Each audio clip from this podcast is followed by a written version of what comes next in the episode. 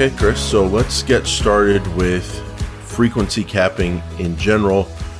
What is frequency capping? Yeah. So it's a fan, as with metrics in Google Ads, there's always fancy terms, you know, things like search impression share and click through rate and average position. And it all is just a fancy term for something very simple. It is the measure of how often a user sees an ad. And for this discussion, to be clear, right off the top, we're not talking about search. Frequency capping does not happen on search. Uh, it's only for display campaigns and video campaigns. So frequency capping is a way to limit the number of times ads appear, and this is official Google language, limit the number of times ads appear to the same person, which is, that's quite a statement. Google's a big place. The internet's a big place, and they're saying you can control how often a single individual sees your ad. Now, in terms of the level of detail to that, on the settings page for a video campaign or display campaign, uh, one of the settings options you'll see is frequency management. And it says set a preference for how often your ads, ads show to the same user. And so again, they're using that person user language as opposed to mm-hmm. device or uh, anything like that. Frequency capping helps you control the maximum number of times an individual user sees your ad on the display network, and then we can roll this over into the uh, into YouTube as well. And the default there, Chris, and it also says is recommended. Let Google Ads optimize how often your ads show. Mm-hmm. That's the default. And then the other option is set a preference, and then you can manage impressions for each ad, each ad group, or the the whole campaign to X per day, week, or month.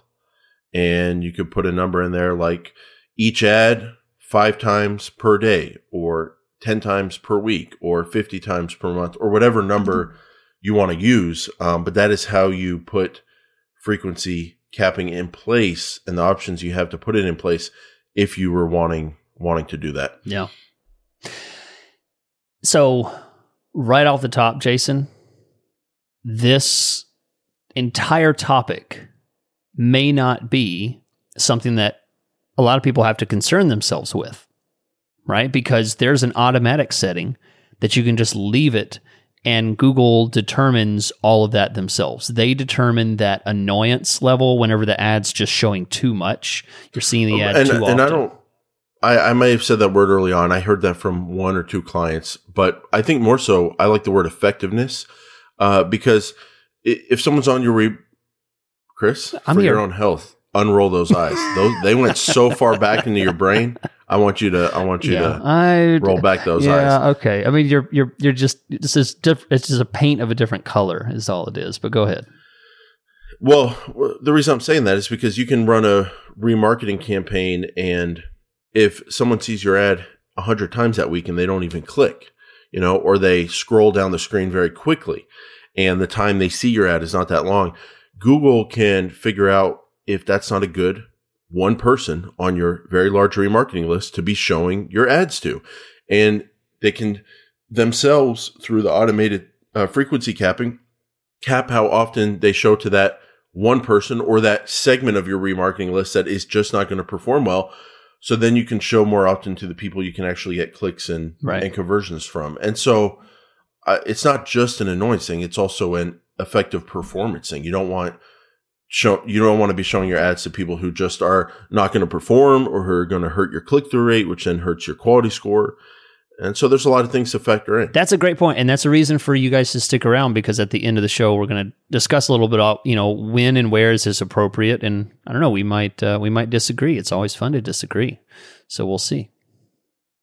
I, I'll never disagree for the rest of my life. I don't like disagreeable Aww. situations. Oh, whatever. I'm like I'm like melted cheese, Chris. I'll just, just mold just mold to whatever to your tortilla chip is shaped like. Yeah, I don't like disagreeable okay, situations. you so, say so. However you want to do it, we can do it. Um, Chris, let's talk about. So, I mean, that's what it is. Now, it sounds it's a very niche area of Google Ads, as we talked about at the beginning of the show. But if it's sounding pretty simple to people and like not too many options, is that how it should be sounding to them, Chris? Yeah. Yeah. I mean, it's it, it either you decide to do this yourself and make the decision of frequency capping, or you just leave it at default. And Jason, from my many years in Google Ads, I mean, I learned a lot of people just like whatever the default is set. You know, they don't really like to tinker. But the value of this is that at least you know. You know, at least there might be a time when if you're if if you're thinking about frequency capping and you're wondering if you even have that option, you have a specific situation Yeah. going on. that's true.